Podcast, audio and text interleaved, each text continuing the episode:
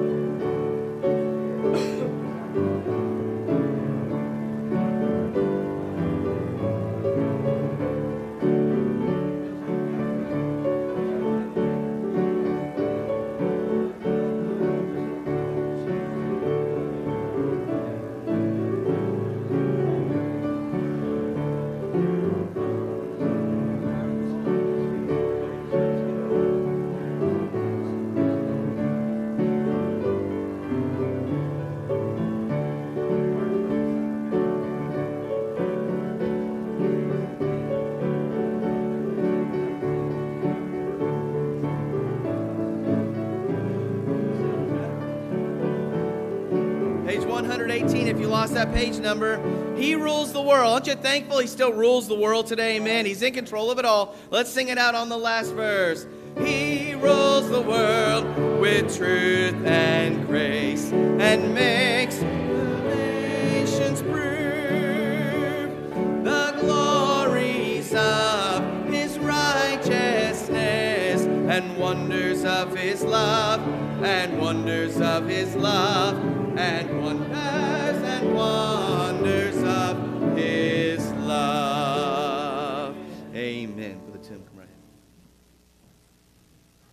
Men come for the offering. I'd like to read one simple verse to you today from Acts 20, verse 35.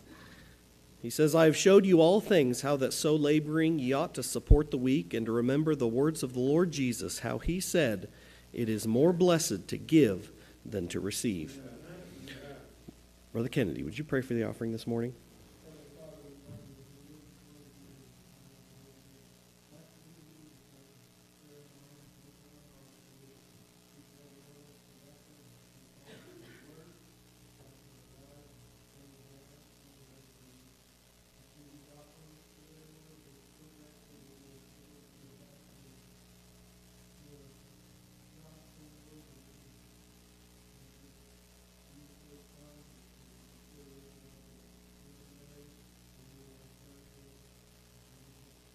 Amen. You may be seated.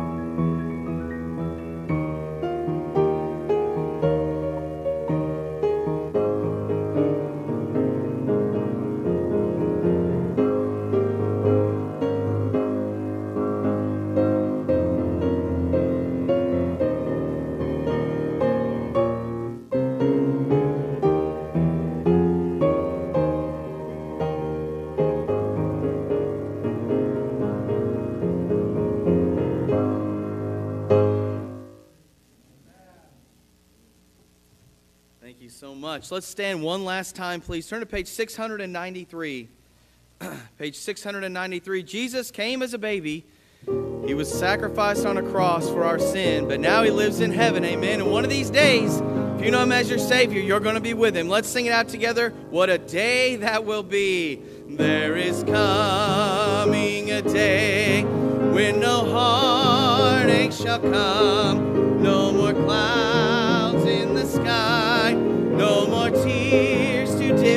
dim. All is peace forevermore on that happy golden shore. What a day, glorious day that will be. What a day that will be when my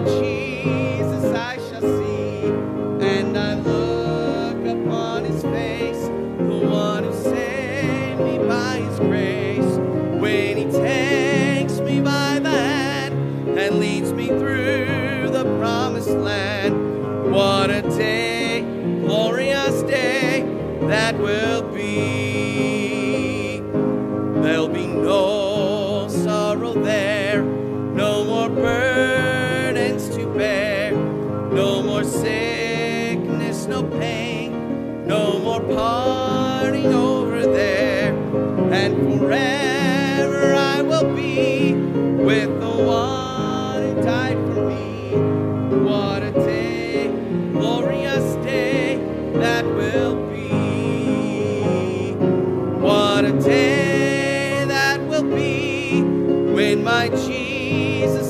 see and I look upon his face, the one who saved me by his grace. When he takes me by the hand and leads me through the promised land. What a day, glorious day that will be.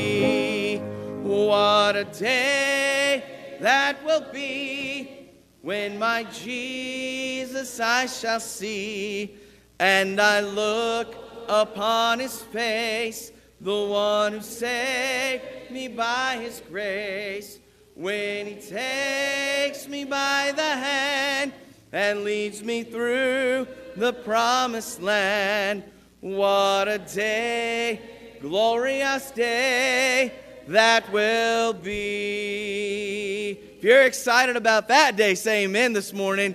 Praise the Lord. You may be seated this morning.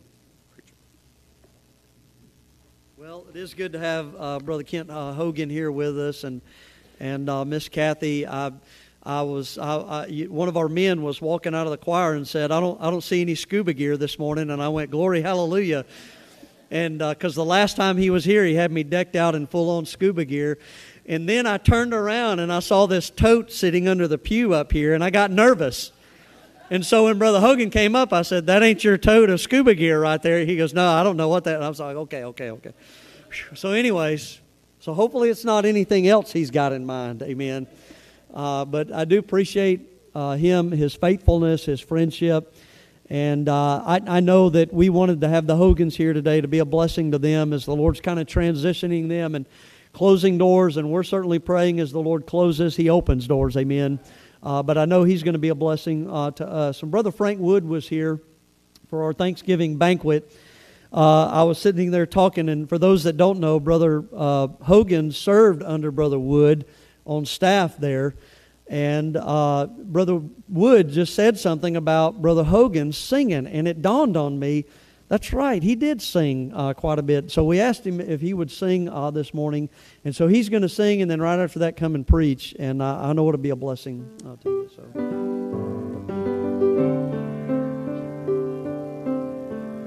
The only way that I'll love you is if I know that you love me too. That's how shallow our love becomes. But Calvary's love reached everyone. Love went deeper than the crown of thorns that they placed upon his head. Love went deeper than the stripes he bore when the blood ran crimson red. Love went deeper than the hole they dug when they dropped that old cross in place. Love went deeper than the depths of hell, deep enough to take my place.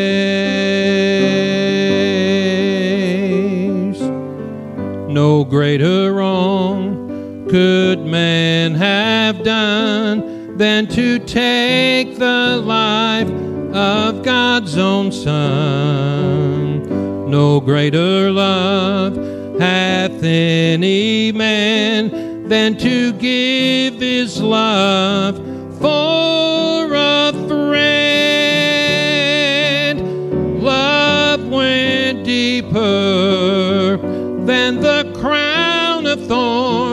that they placed upon his head.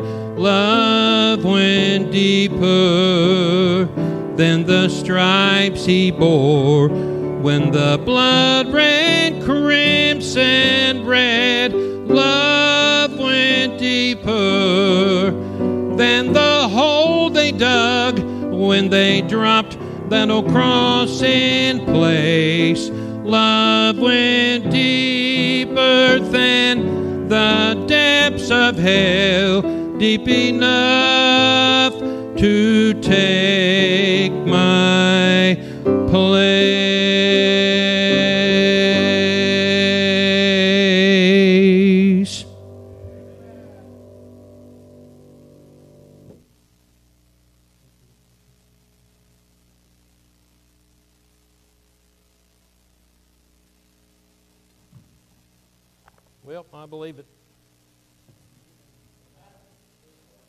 Okay, I believe it. Don't start acting like a bunch of atheists now, right? Now's not a good time to do that. Well, I'm glad you're here. Thanks for having us back. It's just, uh, this is one of our favorite places to come and has been uh, since we were invited here. I think we were in deputation when we came up and uh, shared our ministry with, uh, with, with you all. And isn't it amazing how uh, quickly things can turn? things can turn. So we actually got to live there. We moved over there in June of 2022. We were there for three months and made a lot of friends didn't learn the language. Ani lo medabrit. That basically says, I don't know how to speak Hebrew. And so, uh, what I would tell folks is, and there were some words that you would learn, you know, todah, todah rabah, that's, you know, thank you very much. Bevakashah, you know, you're welcome. And so, there were things that, uh, that we uh, picked up on, words that we actually got to pick up on, but one of them that we didn't really have to learn was, huh? so, because every time somebody would ask me a question in Hebrew, huh? Ani lo medaber I don't know how to speak uh, Hebrew, but ani medaber Angli. So I knew how to speak English, and and so it's kind of interesting. You you knew people who knew English, but didn't want you to know they learned English. And then when you would say something and they would make a comment, and then they were caught, and they knew they were caught. And so very very uh, very very blessed to be there. That God was able to use us for the three months we were there. Made a lot of contacts, and uh, we have a you know, we made a lot of friends uh, there. We have their personal phone numbers. And so it's just amazing what you know God has allowed us to do in the three short months we were there. And then Hamas decided to pull the plug. So we were uh, we'd been fighting for a year to get back. We had an appointment on October the 10th at the Israeli consulate in Houston, and uh, I'll, I'll try to explain this to you, even though I don't really understand. And so it was always a paperwork issue. When we were, when we were deported in November of 2022, uh, it was a paperwork issue. And we flew there in November. We were in the airport for seven hours. Uh, we were detained. They kept our passport. Seven hours later, they put us on an airplane back to the States. We got back to Chicago, and our attorney called and said, You know, that guy that deported you didn't have the authority to deport, to deport you. And I said, That's funny. We're here in Chicago. So he must have. And it's just one of those uh, things. But we've had, uh, had a, you know, a lot of good friends and made a lot of good friends. And so it's a paperwork issue, worked for a year to get that. We had one more uh, set of paperwork to get done. That was to get a power of attorney notarized at the Israeli consulate for our attorney to do work for us while we were here. So we had a power of attorney signed for our attorney to do work for us while we were there. So we didn't have power of attorney for them to work for us while we were here. And if that doesn't make sense to you, don't worry, it doesn't make sense to me either.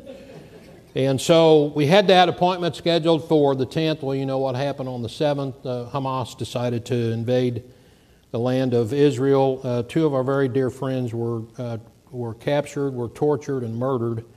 And so if you'd be in prayer for Avi's family and uh, for Elon's family as well. And so they were good, good friends of ours. Uh, met them on several several occasions. But our good friend Ofer uh, and his wife made it out, and so they're actually down in Eilat, the city that we were living in. And so we still have, or still had, an apartment full of stuff. Now they boxed, supposedly they boxed everything up and put it in uh, storage for us, so we're still fighting to get our visa back so we can at least go back and get our things. But uh, meeting with my pastor, and two weeks after the war broke out, we just came to the conclusion that God has shut the door. And so we just started praying what the Lord would, would have us to do. And I don't know whether you're like this. I mean, I'm looking out and I'm seeing very spiritual people, so I know you would never do this. But you know, when God doesn't answer our prayers in a timely manner, uh, we tend to give Him ideas. And so I gave Him some ideas what we would like to do, but His ways are not our ways. And so we thought we'd just go into evangelism. We bought that motorhome, spent every dime we had on that, getting that thing roadworthy. And uh, we had, uh, we've got uh, a couple of other weeks. We've got this next week, Sunday, the 17th, and then 24th, and then the Lord just closed up our calendar. And so we were able to, uh, we actually uh, candidated for a church last Sunday down in Heavener, Oklahoma. And so, church of about 30, 35. They used to run about 100. And the pastor for the last 12 years just decided on a Wednesday that he'd had enough. He wasn't going to pastor anymore. Offered his uh, resignation. There wasn't any issues with him. They still have a good fellowship with him, but he just went in on Wednesday and resigned and left. And so the church was kind of stunned after that. But uh, good people. I mean, doesn't have a whole lot of issues. And They bought property. They have about $100,000 in the bank to build a building with, and they're just waiting for somebody to get there that's got a little bit more enthusiasm. And they, the church asked me, Well, are you going to do stuff with us? And I said, Oh, just hang on. because it's probably going to get to the point where you're going to say, Stop, will you just slow down a little bit? But I don't want to slow down. I don't want to slow down. I want to continue doing what the Lord wants us to do. And I'm just excited, 65 years of age, God, God will still use me. And some preacher, some of our supporting churches would call Brother Cameron and say, Don't you think he's a little bit too old for this? Well, uh, here's the deal. When I learned to become a scuba instructor, and your pastor thanks me very, no, that's not my tubs up here. and My stuff wouldn't fit in that tub. But, uh, but he, he had some pastors call him and say, Well, isn't he, isn't he kind of too old to be doing this? And when I studied to become an instructor, I had to swim uh, freestyle 400 meters. That's a quarter of a mile. And then I had to put my fins, mask, and snorkel on to swim another 800 meters, which is half a mile. And I would ask these preachers, Can you do that? Oh, no, I'm sorry. You, you can't even get on your chair and roll 50 feet across your office to get a cup of coffee and then come back without sucking a bunch of air. So if you can't swim that like I did twice, then you just need to be quiet and just go on about your. You just need to con- you just need to continue drinking your cheerleader coffee, and I'll just. All right, Second Peter chapter three. I want you to hold your place there, and then uh, I, I want you to go to Exodus chapter thirteen. Exodus chapter thirteen. Uh, in my Bible, my preaching Bible is still in Eilat because when we left in September, I thought we were going to go back in a couple of months, which we tried to do. And so I'm still using my old Bible that I preached from for years. And, and uh, when I would have uh, Brother Sam or some guys like that come into our church and preach, I'd always mark in my Bible the passage of Scripture that they preached from, not necessarily the message, but the passage of Scripture that they uh, preached from. And it was on an occasion, I believe it was May of 2003, where Brother Sam used this text in Exodus chapter 13. And of course, when you read it, uh, you know, God allows me to read my Bible through three times a year, which everybody in this room can read their Bible through at least once a year. And if you don't have time for that, you're more busy than what God intended you to be. You have time to read your Bible. If you have time to be on Facebook for an hour, and put your pictures of your dog and your cat and everything that you've had to eat for Thanksgiving, you can surely spend some time reading your Bible. And all God's people said. So, this is a text that Sam uh, Davison preached back in 2003. And, you know, reading over it again, you just get to that point, that passage of Scripture. Just so many things, you know, resonate with today and things like that. And then, you know, reading across this again, God just uh, implied upon my heart to take a message, not the one that Brother Sam preached, but just use this. So here's kind of what I want to start off by saying. You, you ever hear this question? And this question is, why don't you ever listen to me? And my wife Kathy will do that from time to time, and I'll think, man, that's a weird way to start a conversation. you never listen. Well, I, I, think sometimes there is a reason, and that reason might be because we think we've got it all figured out, so we don't need to hear anything. And why do we need to listen when we've got life figured out? Young people have this. They don't want to listen because they've already got it all figured out. They're 15, 16 years old. They've got life all figured out. So they don't need somebody that's in their 50s and 60s trying to encourage them to do what God wants them to do. No, I've got everything I've got everything figured out. And we've got everything figured out. And once we get to that point in our life, we've got things figured out, we land in our comfort zone. And our comfort zone, God will take you out of your comfort zone if you're not careful. And He'll do this, but He always does it for a reason. And the children of Israel learned this many, many times during their life's journey. And, and, and there were times that they did not listen to God and got burned. You can read uh, historical aspects time and time and time in God's Word where the children of Israel did not listen to God, they got burned. But then there were times that they did read their, they, they did listen to God and did what God told them to do, even though it didn't make sense at the time. God blessed them.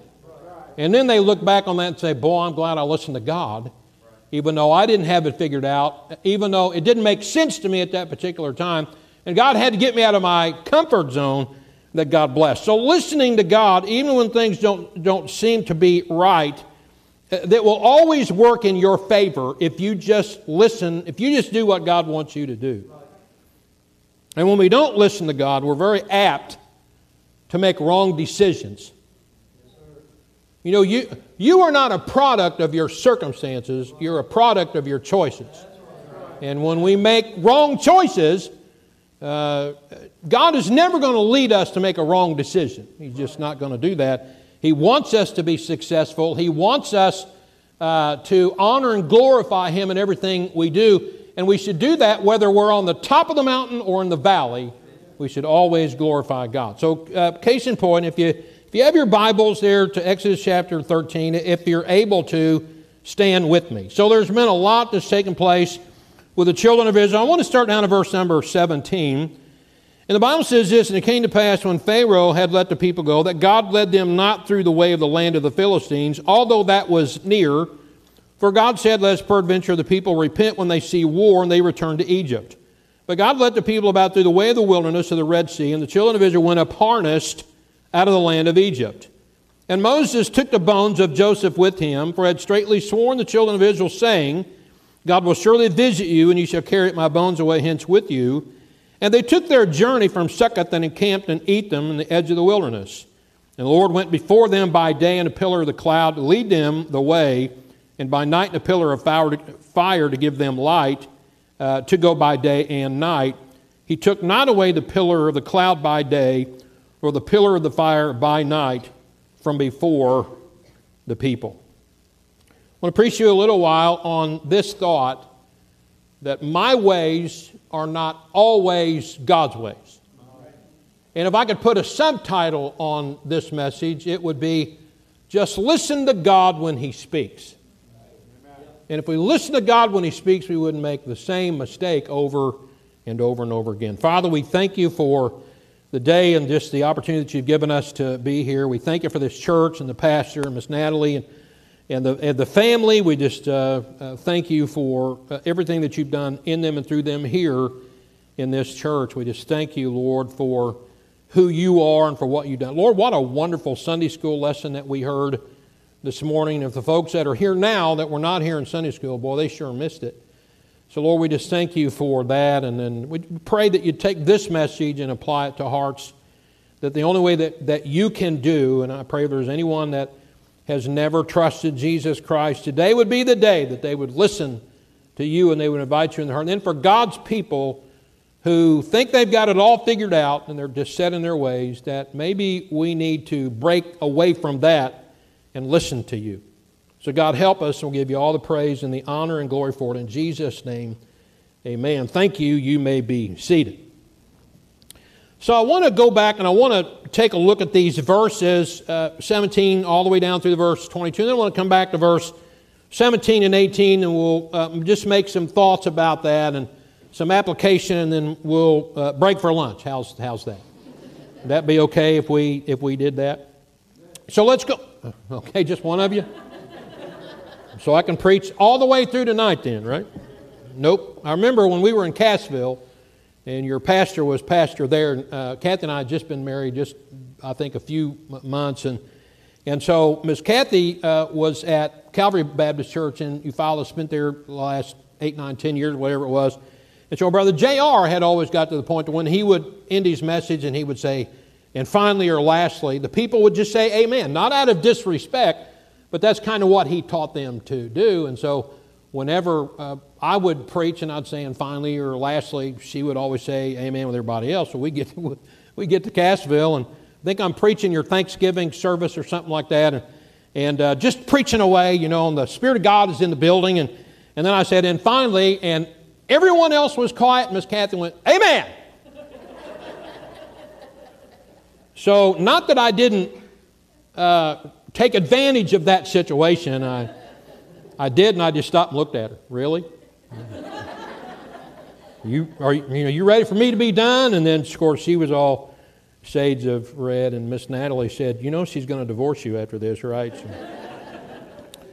verse 17, let's, let's get serious here. Verse 17. And, and, and, and it came to pass when Pharaoh had let the people go that God led them not through the way of the land of the Philistines, although that was near. For God said, Let's prevent the people repent when they see war, they return to Egypt. So before we get to verse 18, is want to make some interesting comments here about uh, this verse, really, before we get on to verse number 18. Uh, it would have been easy, it would have been easier, really, uh, for the Israelites to think that the way of the Philistines was a way to go because it was a good way and it was the easy way. Uh, it was easy roads. It was really the shortest. It was a trade route. So, on their way to God's uh, chosen land, they could buy food and water along the way. So, it just makes sense that that's the way that we should go. It's the shortest way. But God anticipated what was just around the corner, just over the hill. And God says, I'm not going to let you go that way. I'm going to take you a different way. And in the same way, God will never allow us to face more than what we are able to bear. 1 Corinthians 10 and verse 13 There hath no temptation taken you, but such as is common to man. So don't feel like you're the only one going through issues and problems in your life. We've all faced something, some way or another. It says, But God is faithful, who will not suffer you to be tempted above that you're able, but will with the temptation make a way to escape that you may be able to bear it. So I look at 1 Corinthians chapter 10 and verse 13 as that holding the ice cream bucket uh, theology or philosophy, if I can put it that way. You all know what homemade ice cream is. You've made homemade ice cream. I don't know, some of you probably haven't now that you've got Braum's and all these other things. When I grew up, we had an ice cream bucket, and we, my mom used to put all these ingredients together and put the ice in, and back then it was one of these.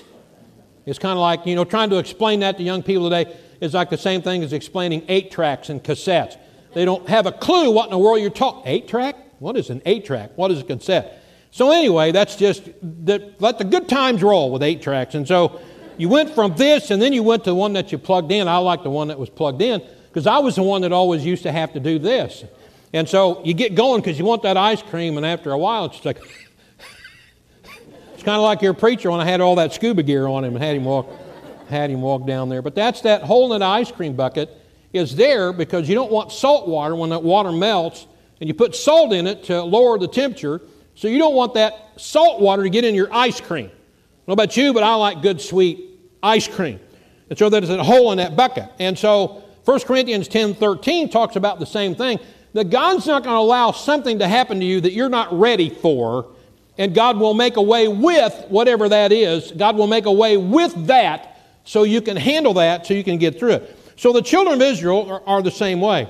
G. Campbell Morgan said this He said, The nation delivered and consecrated as seen at once as under the direct government and guidance of God. So what G. Campbell Morgan was saying, the children of Israel, after they had seen all 10 of these plagues and they had watched God do miraculous things, they had seen that and they said, We want to be a part of that. We want to be under that. We want to be under God's leadership and guidance. And so, verse number 17, and it came to pass when Pharaoh let the people go that God led them not through the way of the land of the Philistines, although that was near. For God said, Let's peradventure the people repent when they see war and return to Egypt. Verse 18.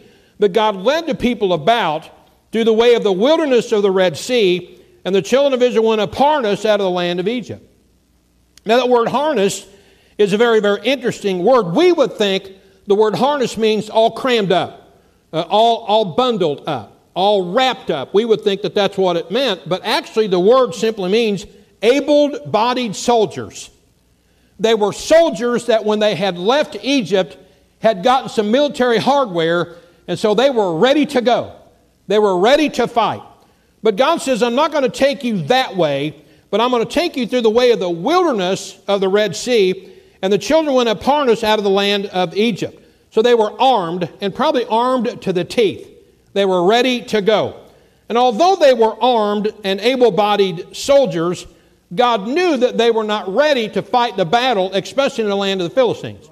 God knew what was uh, able to take place in the land of the Philistines, and God says, Look, even though you're, you're well able bodied men, you're armed and you're ready to go, I'm not going to take you that way because you're going to see some things that will scare you to death and you will run back to Egypt. I don't want you to go that way, so I'm going to take you through a hard path. I'm going to take you through a longer path. And you just need to trust me. You just need to let me lead you and guide you. And here's where the problem comes in when we are in our comfort zone. Well, I don't like that idea. My parents, my dad, I used to think my dad was the most cruelest man on the face of the earth. When I was a teenager, I was grounded more to my yard than I was free. So I understood all of that. I did. I just, I just, I, I just knew that when June 1st came around, it wasn't going to be very long because I didn't do anything to deserve to be grounded. Oh no, no, not, not, not Ken. I was, uh, and so I just figured that there was something that my dad was going to get mad about, and he was going to ground me for the entire summer. Now, some of you are laughing, have been there and done that. And the rest of you needed to go through that. And so I, I, would do stuff, and you know, I'd, I'd get in trouble, and then my dad would ask me, he said, You know, what, why did you do that? And, and my answer was always, I don't know. You know, that's a lie. Because I did what I did because I wanted to do it.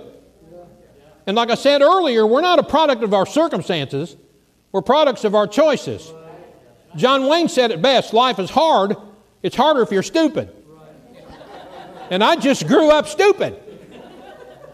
I just did. But, it, but then I started having children of my own, and uh, my children would also get grounded, and they would, they would ask, Well, my dad is the most meanest man in the world.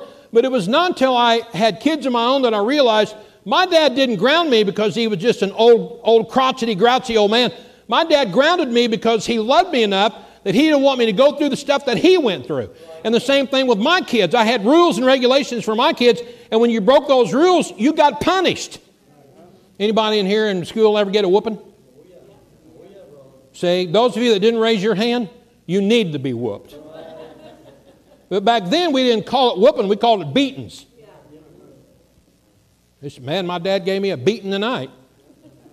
But it's not, uh, it's not defined in how the world defines getting a beat. We just, uh, back then in my day, uh, our teachers had permission to whoop us and would get a switching or a ruler, a yardstick, not like the little flimsy yardsticks they have today. I mean, these were made out of oak.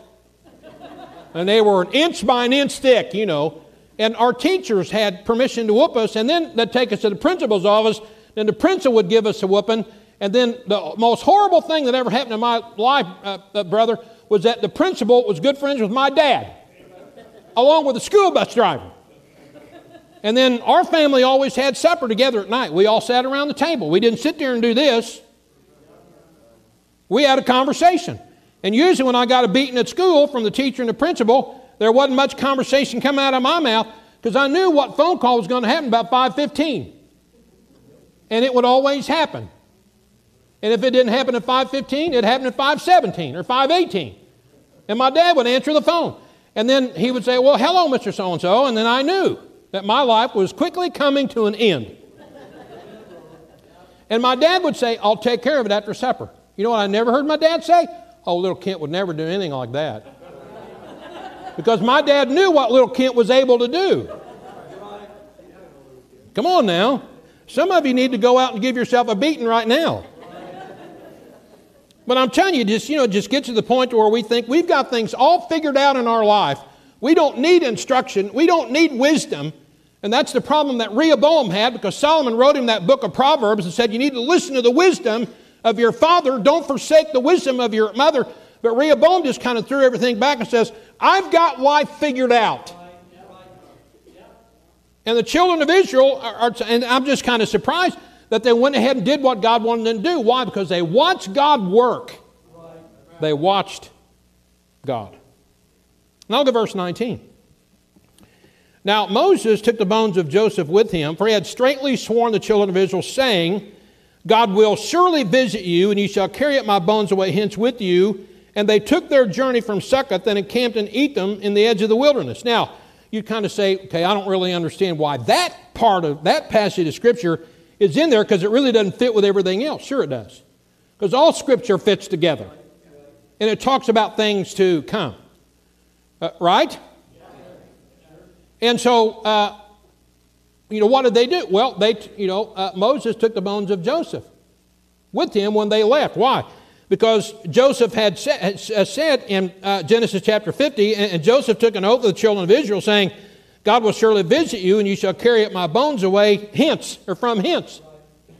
So, what's the importance of that? 430 years after Joseph said that.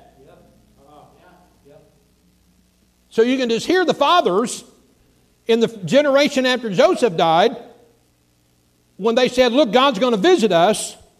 And when God visits us, we're supposed to carry Joseph's bones out. When you can just imagine, after several generations have gone by, and the fathers are telling their children that Moses, or that uh, uh, Joseph had uh, commanded that his bones be taken out, and I can just hear them.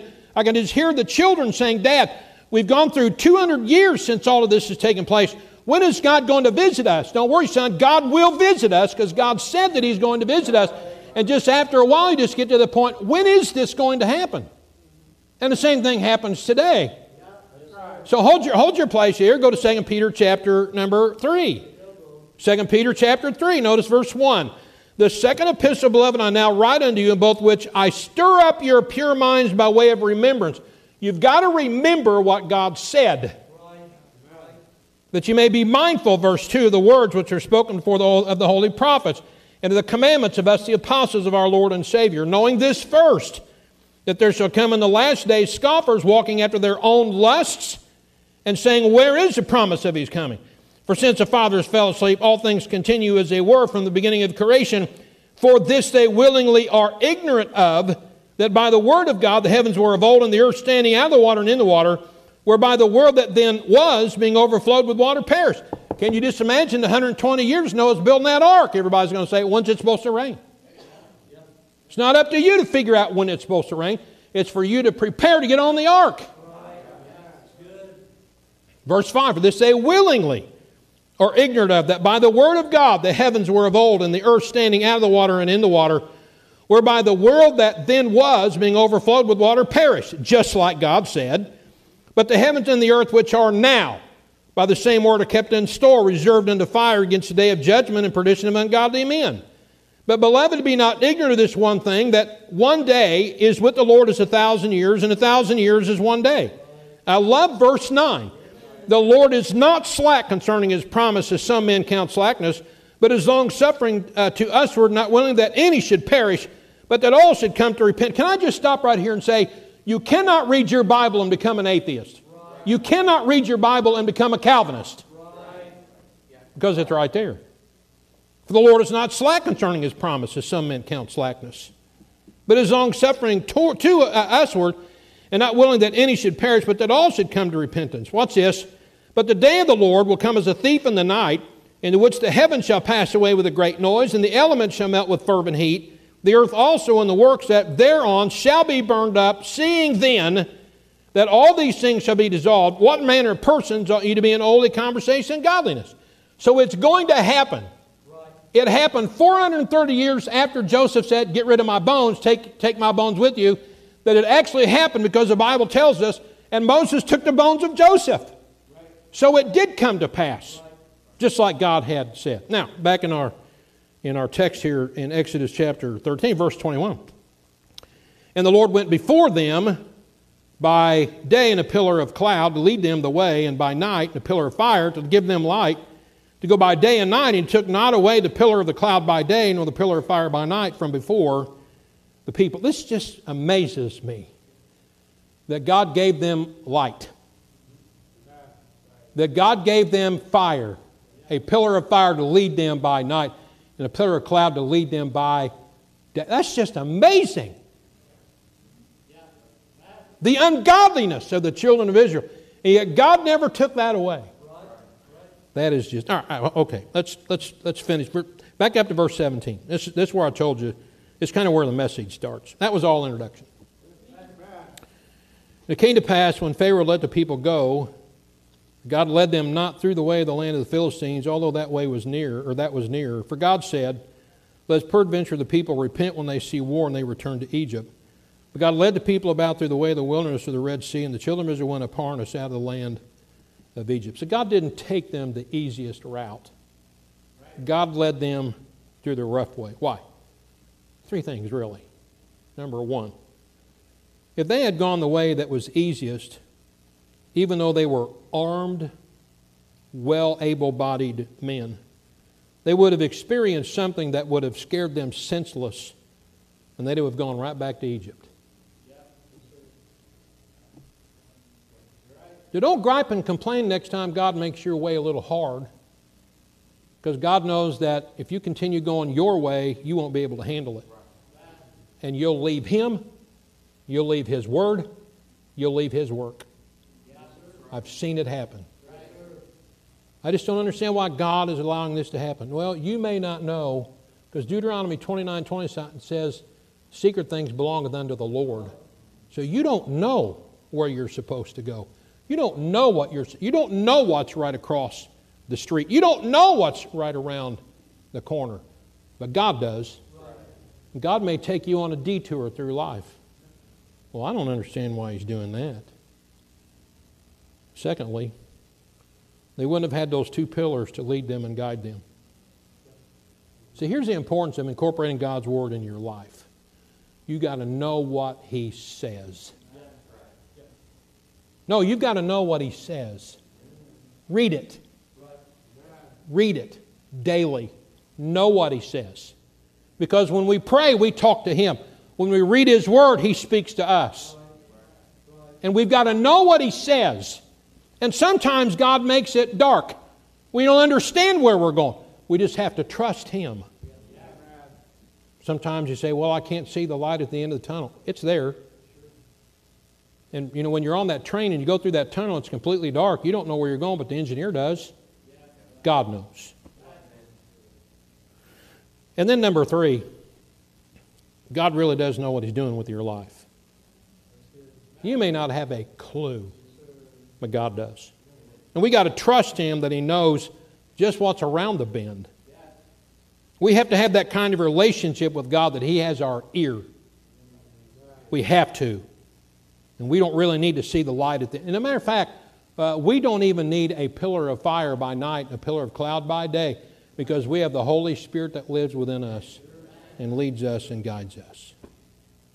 So, what do we do when we find ourselves like the prodigal son? Well, he came to his senses and went back to his dad.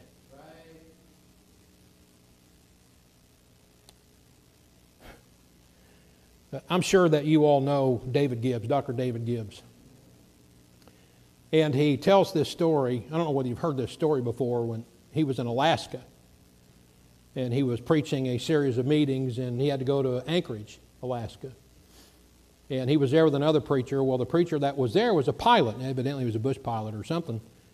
And so Dr. Gibbs and this other preacher needed to go to Anchorage, and so they were getting ready to buy some commercial airline tickets to fly to Anchorage. And this other preacher said, ah, Dr. Gibbs, don't, don't waste your money. I'm a pilot, and I can fly you there.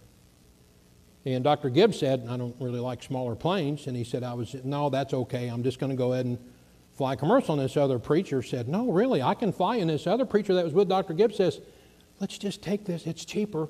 Just let him fly. So we'll be able to see all of these great things and everything. So Dr. Gibbs said, I went against my better judgment. I got on this airplane in the co-pilot seat. He said, everything was great until we got in the clouds and then the pilot passed out. Dr. Gibbs said, I've never flown a plane in my life. So the guy, the preacher in the back seat, which, you know, backseat preachers always know the best, right? Dr. Gibbs, you got to fly this airplane. Dr. Gibbs says, I don't know how to fly an airplane. So the preacher said, Well, get on the radio and start calling Mayday. Dr. Gibbs said he got the handset and started just calling Mayday. He didn't know what channel he was on. He called Mayday, and after a few minutes, this pilot of this 747 freighter got on and said, What's going on? Dr. Gibbs explained to him what had happened. And this pilot of the 747 says, You know, I'm going to give you some information, but you've got to get this right. He said, You've got to leave me and go to air traffic control. And Dr. Gibbs said, I don't want to leave you. And this pilot says, You've got to take a step. You've got to take a step of faith. You got to leave me and turn it to channel, whatever it was, the channel he told him to. So he turned the channel to ground traffic control in Anchorage and started calling out Mayday. A voice came on the radio and said, We've been waiting for you. Other traffic had told us your situation because they were listening into that. He said, We're actually looking for you right now on radar. He says, I want you to make a left turn and explain to him how to use the pedals and the yoke and all of that. And he said, I want you to make a left turn. Now I want you to make a right turn and turn back to the left because we're looking for you. We want to pinpoint you on radar. After a few minutes, the ground traffic control said, You can't see me, but I can see you now. and he said this He said, As long as you follow my voice, I'll get you home. But you got to follow my voice. He said, Now I want you to make a right hand turn. They made a right hand turn. The ground traffic control said, You didn't know this, but you were a few miles from crashing into a range line. He said, That's why I had you make that turn. He said, I'm going to bring you home, but you can't look out the window. He said, I don't want you flying on your feelings. I want you to listen to my voice. He said, I want you to go up. Now I want you to go down. I want you to go left. I want you to go right. He said, It's, it's, it's going to be rough. He said, The plane's going to shake from time to time, but I'm going to get you there. Dr. Gibbs said, Have you ever lost one? He said, I haven't lost any of them that's listened to me. You got to listen. He said, You've cleared the field. He said, But there's a problem. He said, We got a lot of planes that's up there and they're looking for you. They know where you are and they want to talk to you. So one by one, these pilots would talk to him and saying, Dr. Gibbs, we're praying for you. The tower came on after a few minutes and said, Boy, you've got a host that's watching you. Two hours goes by and ground traffic control said, You're almost here. He said, We've got you lined up. He said, To get you home, I got to bring you by the cross. And he said, You're going to see some most brilliant cross of lights. He said, You're just a little bit from the cross. Don't look out now. Listen to my voice. Pay attention to my commands. After a few minutes, boom. Plane hit the ground, landed safely. Media was there, bunch of people were there. And he said, Dr. Gibbs said, and you know the funniest thing, as soon as we hit the ground, that pilot woke up. I'd have probably thrown him out of the plane at that point. He said, after all the fanfare and, and that, and people congratulating him, and other pilots came and congratulated him for a job well done. Said it's never happened before here. David Gibbs went to his room, this other preacher. He kind of prayed the night away, thanking the Lord for his goodness. Woke up the next morning about 10 o'clock. There was a knock on his door. He said, I don't normally just answer the door of a motel wherever I'm at. I just don't do that. And he said, knock on his door, and the voice said, David? And David said, You're the voice. And he opened the door, and there was ground traffic control. He said, didn't have an opportunity to talk to you yesterday, but I'm here now. You did a great job. And Dr. Gibbs said, Thank you for bringing me home. So here's the message just listen to his voice. Those that are in this room that's never trusted Christ as personal Savior, Jesus said, For God so loved the world. All you have to do is invite him into your heart because he's calling you today. 1 Corinthians says today is the accepted day of salvation. Those of you that do know Christ as your personal Savior, you know him, but you've gotten away from him. And you've made some decisions based because you didn't listen to him. You got away from his word. You got away from the Spirit of God. Wouldn't you agree and say, today's the day I need to start re listening to Him? Because you don't know that there could be a mountain range tomorrow. There could be a mountain range in the next hour. And if your not, life is not lined up with Him and His Word, there's going to be a tragedy in your life. I'm so thankful that the children of Israel said, you know what? That way is, is closer, it's easier, it's better, but I think I'm just going to follow God. and they followed, and God gave them that pillar of fire by night, pillar of cloud by day. And as long as they followed that, they knew. Oh, no, listen, they were a bunch of wild cats. You, have you ever th- thought of herding cats? You just can't herd a cat. And that had to be the way the children of Israel were. But as long as they followed God, God directed them through their life. How about you today? Let's stand. Father, we thank you for your goodness. We thank you for your blessings. We thank you for your word. And we thank you.